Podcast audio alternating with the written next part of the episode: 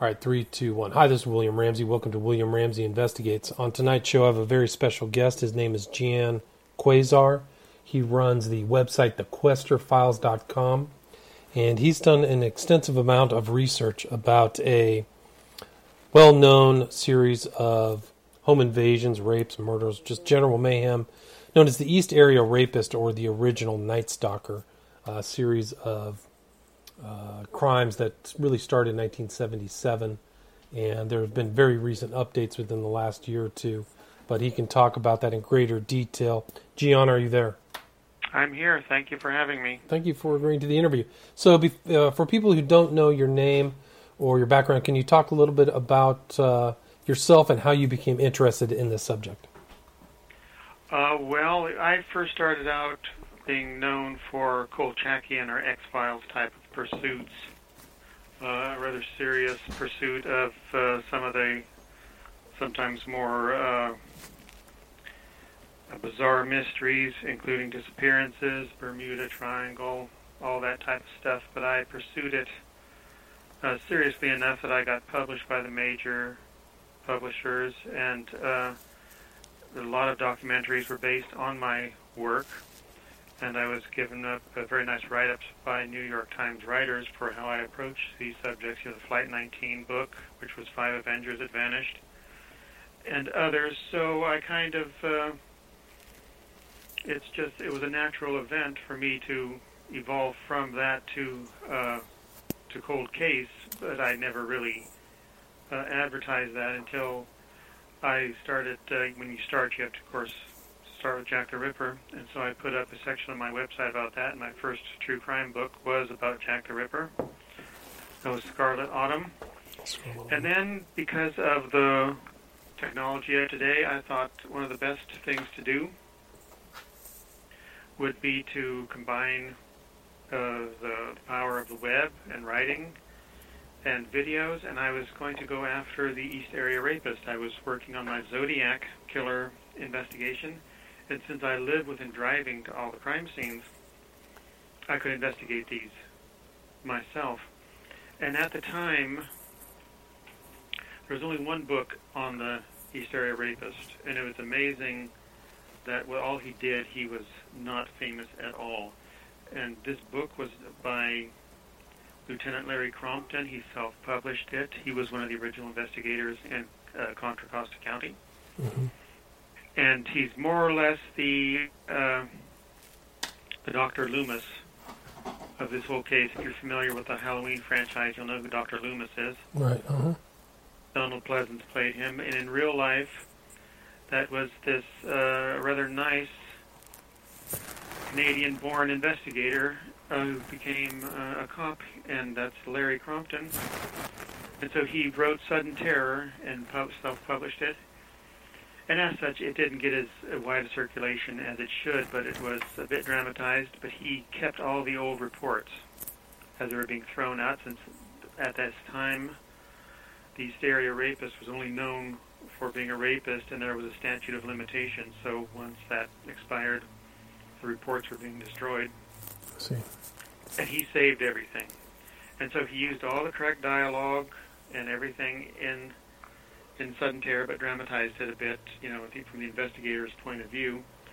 And it really hit home with a lot of people, those within true crime. And there was basically nothing on the web. There was a very good site that Robert Neville put up, but it was bare bones. It was just a list of the dates and the crimes and the locations and a few pictures, and maybe this uh, composite was him, maybe this car can lead somewhere on this license plate. And it was just stunning that there was nothing out there. And so I started with Crompton's book trying to find all the houses. We're talking over fifty locations up here alone. And when when was Crompton's book self-published? Uh, he, two thousand eleven. Okay. Soon after it came out. So fairly recent, okay. So you yeah. you started working fairly after that. And, yeah. I mean, maybe you can give the listeners the... the enormity of the crimes that took place up there in the East Bay, uh, east of San Francisco. Well, in nineteen seventy-six, he began, uh, summer of seventy-six, and uh, for a while they didn't even know they had uh, the Sacramento County Sheriffs didn't know they had a serial killer, a serial rapist afoot. And eventually, within a few months, they realized from the M O that this was there was one guy. And so they held a public meeting to announce the fact in November. And at this time, there were eight attacks that they attributed to him, eight or nine. And from there, uh, there was just no stopping this guy. Uh, dogs wouldn't stop him. Uh, you know, kid, one of the kids, uh, victim seven, saw him on the fence walking to there, and the dog went out he uh, yipping at him, and it didn't stop him. He got inside the house. Uh, to victim three, uh, give you one chilling visual. The young girl who was apparently the intended victim, she heard someone at her window. She got up from her bed, looked out, and there he was, staring in this two eyes in this mask. He just slowly lowered down out of sight. She went and got her mom. They went and looked out the window. And he goes running to the back fence then. She gets on the phone to call the police. And moments later, they hear the crashing of the little girl's window, and he's there by her in the in the kitchen with a gun out and nothing on beneath his waist. He was bare bottom. And so nothing stopped this guy, and in nineteen seventy-seven, it just increased until he hit five in one month. And he stalked, uh, one good thing about my approach showing how he stalked with all the pictures in the film on the Quester Files is it really hits people how this guy carefully selected his victims, and he, you know, got in the house sometimes days before, in neighbors' homes. He checked their schedules, everything. This is, you know, the supreme stalker. And so that's why I likened him to the real-life Michael Myers. This guy didn't stop. You could throw him off a balcony, he'd just get up, you know, shoot him, nothing stopped. And uh, by the time uh, he was done in Northern California, he had hit over Sacramento, uh, college town of Davis, Modesto, Stockton, back and forth. Uh, then he went to Contra Costa County, or San Jose, down there, and back and forth. And then, after fifty victims and attempted victims, uh, he pops up in Goleta by Santa Barbara. And then uh, there was some debate back then. That was that was in nineteen seventy-nine, and uh, whether he was the guy that turned killer, because he was rather imitating the bedroom basher by beating his victims to death. But D N A finally confirmed it uh, some twenty years ago that he was the night, original Night Stalker down there. So we're talking ten pairs of murders down there. Ten pairs of murders where? Down in um, near Santa Barbara? Los Angeles. Los Angeles in general. Okay, gotcha. And uh, so from Dana Point up to Santa Barbara to Goleta. Gotcha. And uh, now they've uh, tagged him with the Professor Snelling murder of nineteen seventy-five. In Visalia, they've tagged him with uh, Majora double murder, which occurred uh, in a very different uh, M O in Rancho Cordova in nineteen seventy-eight. So we're talking thirteen murders, uh, fifty rapes or more. And this over largely a period of ten years. The most robust period was seventy-six through eighty-one, and then he tacked off, and he came back five years later and struck his last victim in uh, Orange County. I see. And so uh, that, and that was the in Irvine, right? Yes.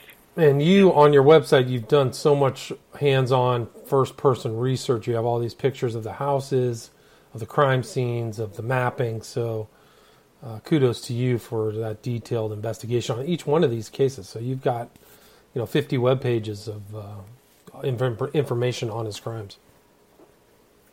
On, on just the crimes, yes, then into the analysis section, and then my own personal pursuit. Uh, so I think there's about eighty pages on there, I'm not sure. And by that time, since I pioneered the auto-wrecking angle and all that, I was persona grata with more than one investigative uh, jurisdiction, and I could submit all my persons of interest uh, directly. What's the auto-wrecking angle? Can you explain that? Well, all the evidence that Sacramento sheriffs had uh, collected, you know, the uh, canvassing of the neighborhood, indicated that uh, the East Area Rapists used too many different old jalopies. Too many different old cars were being reported. So I figured he, the best way to pursue this might be that he was within the auto dealership business or auto-wrecking, and that way he would have, you know, a position of trust, and he could take out different clunkers that he wanted to and switch out license plates. Because in a couple of these, license plates were taken down, and they were traced to wrecked cars, but they were on the wrong car. Interesting. And the others just didn't pan out. They were expired. So all this sounded like someone who had access to too many wrecked cars, and he could switch plates as he wanted to. So it was auto-wrecking and a car dealership were my prime uh, persons of interest were part of that, and I rippled out from those to others, and I could submit that freely to Orange County, a homicide D N A, and then also to uh, Sacramento uh, County Sheriff's up here. They had two active detectives. Clint, Ken Clark was the lead one on the case up here, and so they really weren't cold case detectives. They were working this on their own time, because at that time uh, it was still, you know, a lot of these rape cases were considered outside of statute of limitations, so it was something that the officers opted to do, and they were extremely good, you know, old gumshoe type detectives. Back in the day when all these reports were coming in in the late seventies that there was some, you know, door-to-door salesman, Dianetics was big back then, or insurance salesman going door-to-door. Some thirty, forty years after the fact, these detectives were able to go back and find out who these guys were by name, trying to rule them out to see if that was the East Area Rapist using, you know, that as a cover in order to stalk the neighborhood. Interesting. So they were extremely good detectives, and uh, Ken would triage a few of my uh, persons of interest. And it's really, I, I wrote down a lot of stuff, information. There were, he gave interviews to me, and he also did some podcasts. And uh, very, very intelligent detective. So there was always an interest for all that time from nineteen seventy-six to find this perpetrator, correct? Well, no, he he vanished. It's the most unusual thing after nineteen eighty-six when he, after he came back out of, you know, he had disappeared for five years. He came back. He killed his last victim, Janelle Cruz. And then uh, since there was some debate back then whether he was the same killer or as that, you know, there is, was the East Area Rapist the original Night Stalker? That was never proved until the late nineteen nineties, I believe. And so he faded away. He faded away as uh, a rapist of late-night nineteen seventies who terrorized Sacramento and then the East Bay of San Francisco. And no city went into a panic like Sacramento did since Jack the Ripper sent London into a panic. There were vigilante groups. There were C B radio groups up here. The sheriffs were warning people, warning these groups that they cannot drive more than two together because they're afraid of a lynching. Wow. The dentist up here was giving thirty thousand dollars reward for this guy. It was uh, an enormous panic because nothing stopped this guy. No neighborhood was safe. And but he, for some reason, someone who had been so famous, he vanished, really. He never rated any kind of true crime uh you know, a spotlight on him. There was a documentary done in two thousand nine by Todd Lindsay, and that's what brought Crompton out, and he tried to help Crompton get his book published, but it didn't happen, so Crompton did it on his own. And so we were talking about basically my website made the guy famous through cold case and true crime because everybody saw, with all my documentation, just what this guy did. And he had a kind of a, a, a similar M O, is that correct? The East Area Rapist? Yeah. He had a very distinct M O, so, and how he stalked along canals, and how he got in the home, what he spoke to people, always through gritted teeth. If he always wore a ski mask, and he spoke through gritted teeth, so very sinister sounding, frightening them. He was more of a terrorist than a rapist. Many of his victims said that they weren't scared of the rape. They were scared they were going to be murdered. That's how frightening this guy was. He'd stay in the house for hours. He'd tear the place up. He would lord over it and come back and, you know, scare them more. They'd be blindfolded and gagged or something, and he'd come up quietly, and they couldn't hear him, and then he would be uh, clicking scissors next to their ear. He would tie them up really tight till their hands were purple. He would tie up the husband or the boyfriend and put dishes on his back and, and warn him if he hears those fall, he's going to come back here and kill him. Or he's going to bring uh, the victim's ear, you know, the, the wife's ear back and show him if he does that. He was a real sadist. He was a real home terrorist. And he had many crimes that he was doing at the same time in the house. So a variety of different crimes. And which ones were, why did he murder some and let some live? Well, he didn't murder any in the beginning. The uh, Majora double murder was atypical. That was, it's like he might have been spotted and could be identified, and so he chased them down on the street and killed them. Wow. Well, that's the accusation now, that it was DeAngelo who did that. And the other ones were all, he was home invasion rapist. He carefully uh, uh, spied out who he was going to hit and that. So everything, all the rapes were in the home. And then when he went down south to uh, Southern California in nineteen seventy-nine, then he turned murder in the home. It's very easy to determine. Apparently he was going to continue the raping, but uh, in the second Goleta attack of the Offerman-Manning case, apparently Doctor Offerman did get loose and was going to challenge him. One of the, the binds on his, his wrist was loose, so he was trying to tie him. And he shot Offerman several times in the chest and the back, and he just slumped over. And uh, then he just went over and shot uh, Manning once, execution style, in the back of the head and got out of there. And so everything indicates he lost control of the situation, and after that he never did that again. He carefully spied out his uh, victims, intended victims again, and then beat them all to death. So there'd be no noise. So it, it, that's the Manning-Offerman one got away from him, and then he just decided to go from there and killed all of his victims after that. Wow, so that's really the, where the murder started, right then in, in seventy-nine eighty, is that correct?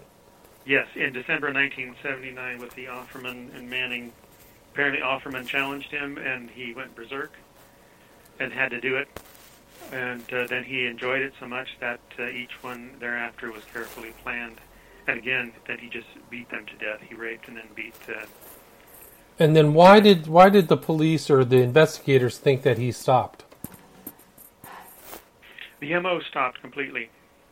And, of course, back then there was the disagreement, you know, was the East Area Rapist and this guy, Original Night Stalker, the same same person? Right.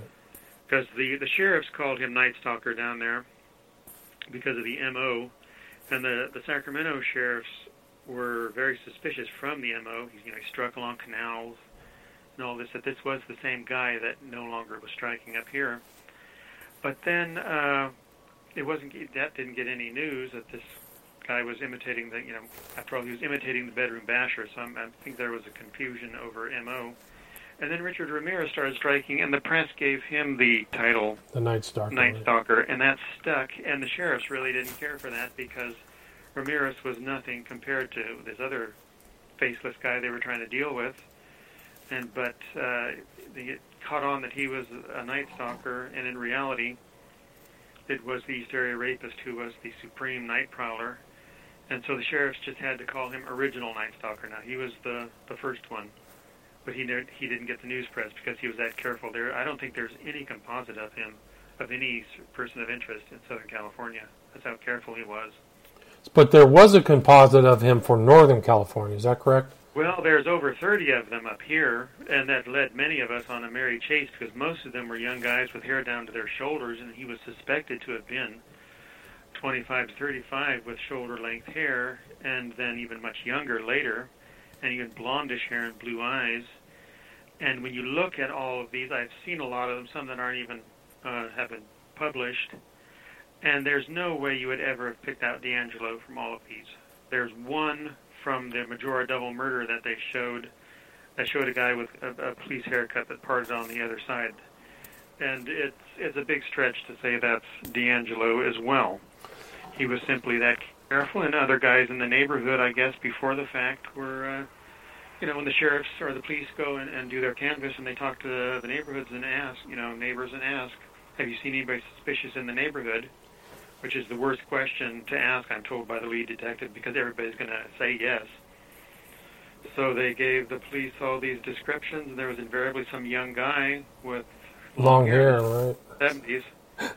And that's all they ever had, is they there never was a composite in perpetration except once, and that was with victim fifteen. And they had to get that from her through uh, hypnosis, help with hypnosis, and the result is a cartoon image that could not help anybody and the closest you can say it comes to DeAngelo is that it has narrow eyebrows. That's it. And so the police had police had nothing. They had three in Sacramento alone. They had thirty plus uh, composites, and these all tended to be young guys with shoulder-length hair. Gotcha.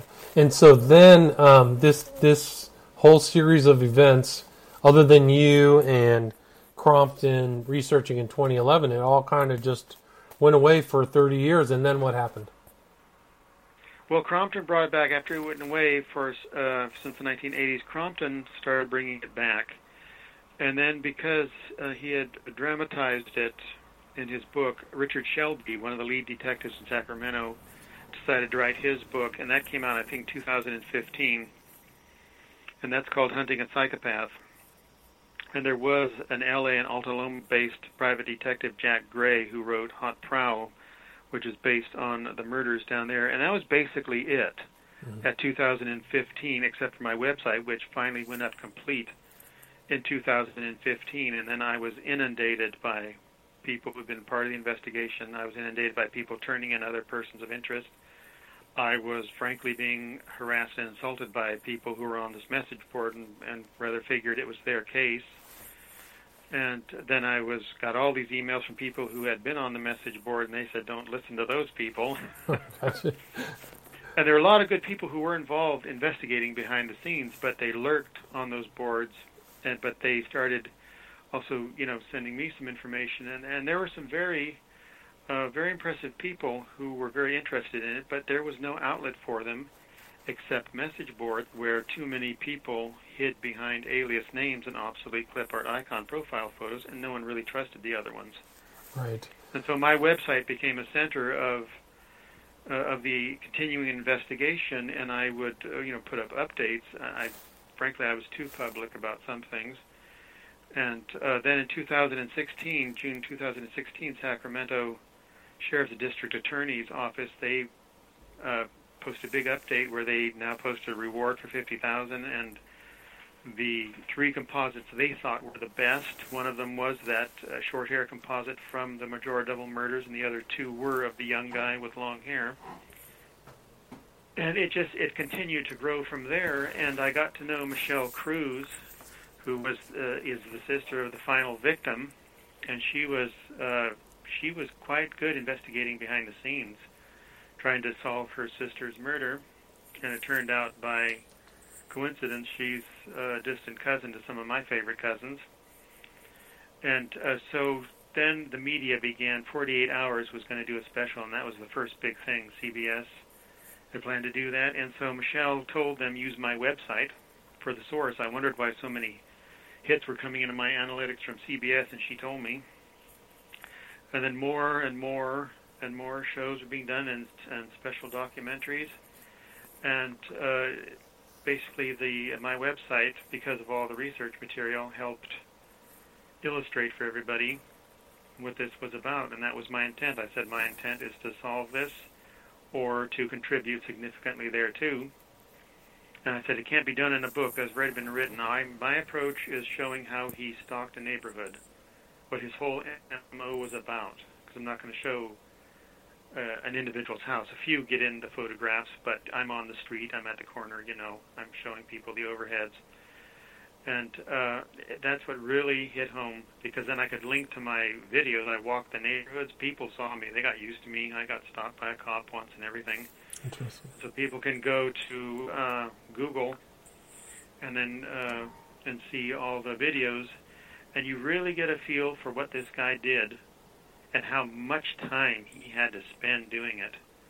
He was just a phenomenon to the sheriffs. Sheriffs, you know, in Rancho Cordova had um, sheriffs up in a tree with binoculars watching, seeing if they couldn't find someone suspicious stalking a neighborhood. So when, no one could figure out how transparent this guy could be.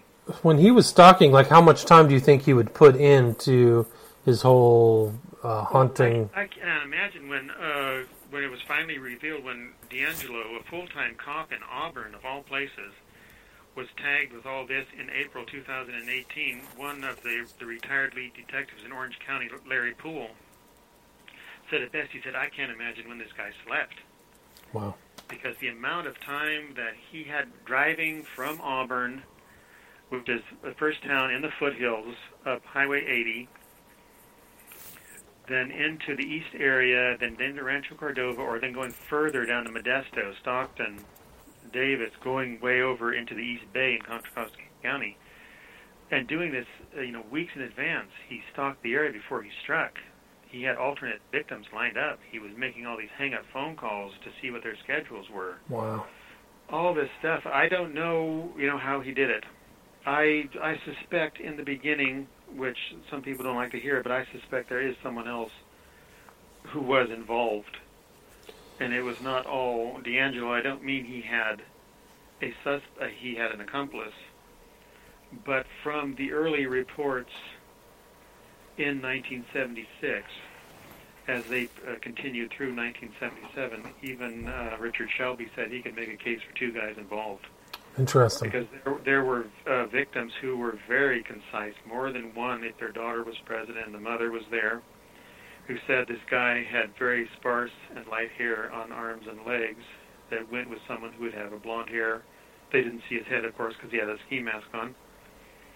And then others, uh, you know, like at victim seven, were both boy, and the mother remembered the very dark and hairy arms and legs, and the boy was very insistent that he had dark blue eyes. And victim number one herself said he had very hairy arms and legs and it was dark hair. So this kind of contradiction goes on.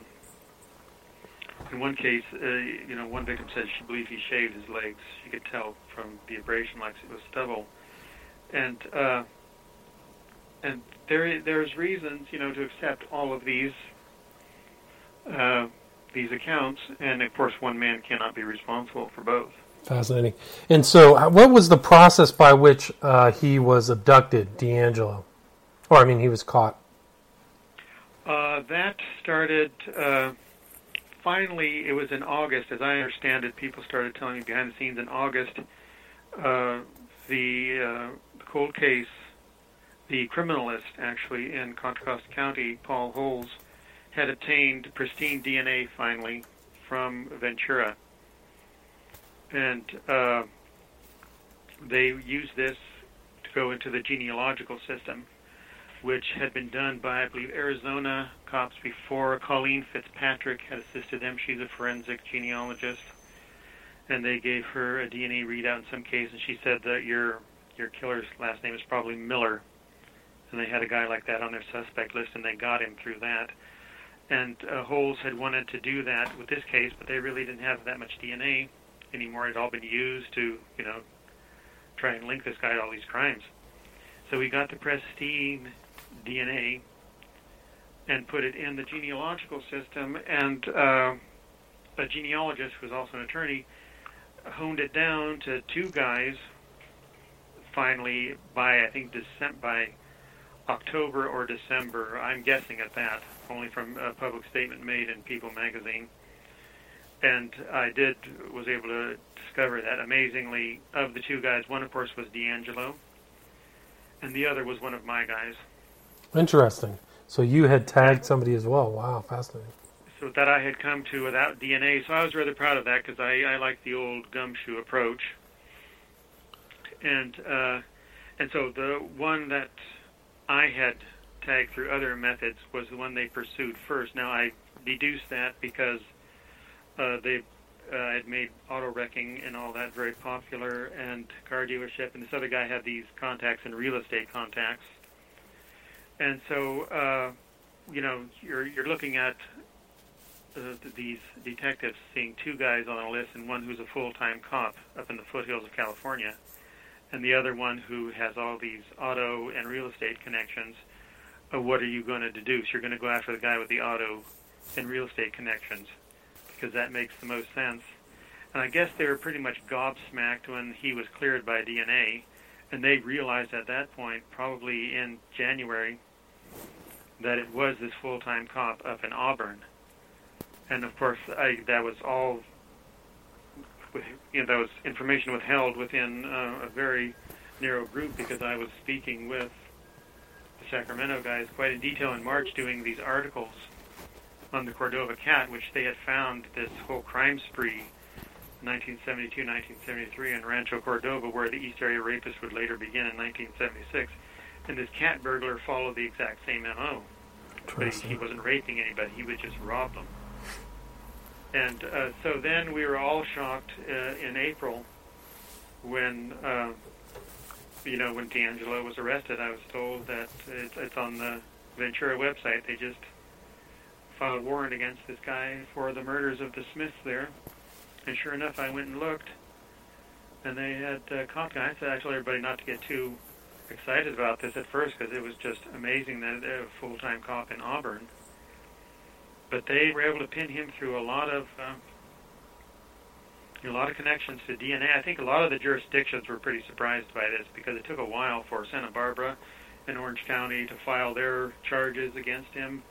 The Los Angeles Times swore they were going to sue right away to find out how this was done, because it all just seemed so impossible. And I think they were talking to these other jurisdictions who knew nothing about this. So I don't know about that part. I don't know about what the rivalry was between the guys with the badges, but I think something really happened that took some by surprise. There, there became some kind of uh, competition to get him. And that fortunately did not involve me. And did when they, he was arrested, has he admitted to anything at all, or has he just kept his mouth? No, no, no, he's not going to talk at all. I think he's going to go out in full, in a full blaze of evil glory, and and not divulge, because my website did accentuate just how supernatural it almost seemed. You know, by calling him the real life Michael Myers, it, it really stuck with people that this is how this guy operated. And I was told by neighbors where he lived afterward that he went into a life of seclusion around the time my website went up. Absolutely. So I think he realized with all that kind of, you know, I had a million and a half readers looking at this. Wow, that's a lot. That's, that's how this became so popular, and I had all the details on it, and uh, and so that's when everything started rolling, and I didn't get him, but at least I scared the guy into living a very reclusive lifestyle. And, uh, and I, you know, he's the number one serial predator in history. I don't think you can, anybody can deny that, that there's something unusual here. And uh, I don't think he's ever going to admit to anything. He's going to just let them deduce what they will. He's not going to explain how he did his stalking, how he could do his hang-up phone calls, how he got all these cars, uh, how he could be in all these locations back and forth with his full-time job. Uh, I, I think he's just going to let them hang it on him, and uh, he's withering away, but I don't think he's ever going to talk or help, because he knows there's, you know, he's, what, seventy-three-year-old man? He mm-hmm. knows he's not going to get any kind of leniency. He's going to die in prison. He knows that. Have they tried him yet? I mean, they haven't brought him to trial oh, yet. Oh, no. Yeah. No, they have all the, they have a whole retinue of special district attorneys, investigators, and everything. This this will be years before he comes to trial. They have so much to go over to try and explain how he was at all these locations, how he did all this. Right. And, of course, there's a complete lid on this now. You cannot find out how he was getting all these cars.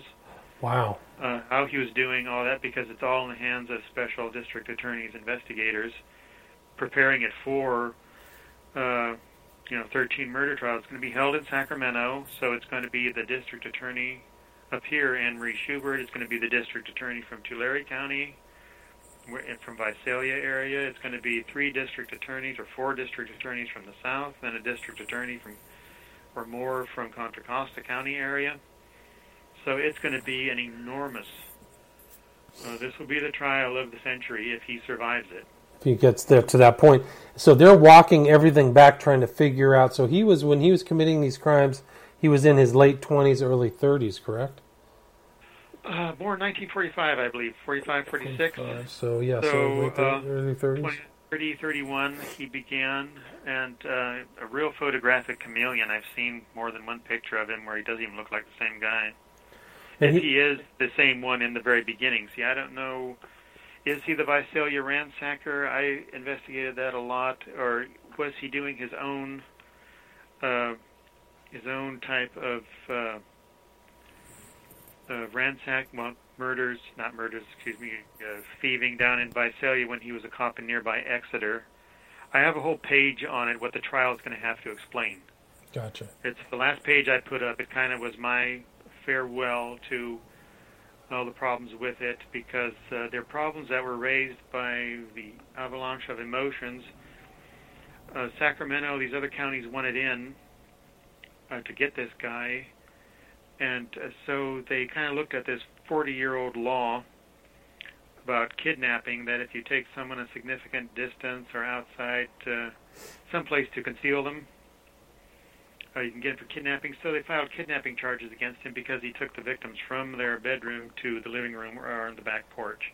See. And I don't know if that's going to stick with the judge, that's genuine kidnapping, but by this means they could all file charges against him. And so, of course, this brings into play all the rapes that normally would have been excluded because of statute of limitations. But at the same time, this introduces into the bargain all the evidence that points that there was more than one guy involved. Let's see. That's just an incredible story. Without, without D N A, I don't know how they're going to peg DeAngelo for these crimes, because no D N A was saved in Sacramento. They just threw it away after a period of time? Yeah. Or something? Yeah. Yeah, that's a shame. There's only D N A from a few of the crimes in Contra Costa County. That, that's what was used to link him to Original Night Stalker in Southern California. Nothing from Sacramento was linked by D N A. It's wow. Just by M O assumed that he's all that, you know, he, he did it all. But in the beginning, as I said, there is room to consider that maybe that DeAngelo was inspired by someone else who actually began this crime scene, crime spree as a cop. He would have had access to all that was being discussed, and he would have heard uh, right. what the East Area Rapist M O was when he was in the house, how he spoke. Because the first rape originally attributed to the E A R was in October, October twenty-first, nineteen seventy-five, and DeAngelo was most certainly down south as a cop, four hours away. And uh, and then the first attack, again, is the, the official one is on Paseo Drive, in which Phyllis was hit, and she said he was, you know, had very dark hair on arms and legs. And uh, number seven said the same thing, whereas number three, which was only two doors down from Phyllis, said very sparse and light hair. So we're already, there's inconsistencies. In the first three, there's a couple of guys that seem to fit the, uh, and they say the same thing. See, they say pr- approximately the same thing in the house. So who could who could learn someone else's M O except a cop? Right. And so there's a potential, and during his stays as the cop, he's getting all the information about all the research. He could have even been on these stakeouts looking for himself, correct? Oh, and Visalia, that is that is considered, yes, that he was possibly looking for the Visalia Ransacker when he may have been one of them. Right. Incredible. So but the up insider. here, up here, he you know he grew up in Rancho Cordova. He later lived in Citrus Heights, and then, of course, his family, his in-laws, were still living there as he lived with his wife in uh, up in Auburn. So he had plenty of contacts still, and it, he would have been perfectly normal in him riding around with his off-duty weapon. Right. Who would uh, suspect him? He's visiting family. He's you know the cops know him from Roseville and everything. And so he, he stayed up in that Sacramento area, and he did he have a wife and a uh, long-term wife and children? Oh, yes, yes, three daughters and a wife. Wow, so no, nothing ever came from them, or probably will never come from them. No, yeah. no, I don't think she's going to talk, but that's... Uh, that, you know, it's, the neighborhood was shocked, as always, when the police raided it and, and took him away, and that this is the most notorious serial villain in history. Yeah, it's an incredible case. I mean, uh, but I, I think they'll come out at the trial how he followed the case from the inside. And you said there's no trial date as of yet. Even when when it was all regenerated again, when I started doing all of this, I kept a very close watch on my analytics, and I always noted uh, Citrus Heights I S P coming in where he lived. Wow. So he could potentially have been on your website trying to figure out how close people were getting. Yeah, well, I made a stink once intentionally in uh, letting one of the message board moderators know beforehand, one of them that I got along with, that I'm going to create this enormous stink on my updates page about how it's coming close and all that, and uh, and please don't you know let anybody cut and paste this and put it on the message board. Just direct everybody to my page. And so we talked to the other moderators, and uh, they said okay, and so I put it up, and everybody was directed to my updates page, and I was just screen capping hundreds of I S Ps coming through. Fascinating. And sure enough, that Citrus Heights I S P kept coming through again. Amazing. That's amazing. I think he was very much aware that, uh, you know, it was current. There was too many people now interested in in the East Area Rapist. Wow. I guess we'll never find out why he quit. Maybe just, yeah, it's remarkable. Uh, well, I, you know, the, the shrinks say he outgrew it. Okay, he got great. too old for all the the gymnastics that were required, because apparently he was very unusually... Uh, East Area Rapist was anyway known to be unusually gymnastic. He could uh, pole vault over a fence with one arm, one hand. Super athletic. Um, Gian, we have reached the forty-minute mark. Is there anything that you would like to add? Anything I missed? Anything you'd like to promote other than your website, which is The Quester Files, spelled the Q U E S T E R F I L E S dot com. Tons of information on the East Area Rapist, Original Night Stalker. So you can go look at the case by case. It's pretty chilling to uh, to read all those cases that he was involved in. I just think everybody who was involved should be very proud. It uh, it proves that even if you don't get him, you've made him, you know, look over his shoulder. None of these guys have to be allowed to believe that uh, they're going to go uh, go scot-free. They're going to live a very... Uh, anxious life, always looking over their shoulder because someone's always going to be hunting them. Right. Well, that's a good way to end it. Gian Quasar, thank you very much. Thank you for having me. All right. Have a good night. You too. Okay. Bye-bye.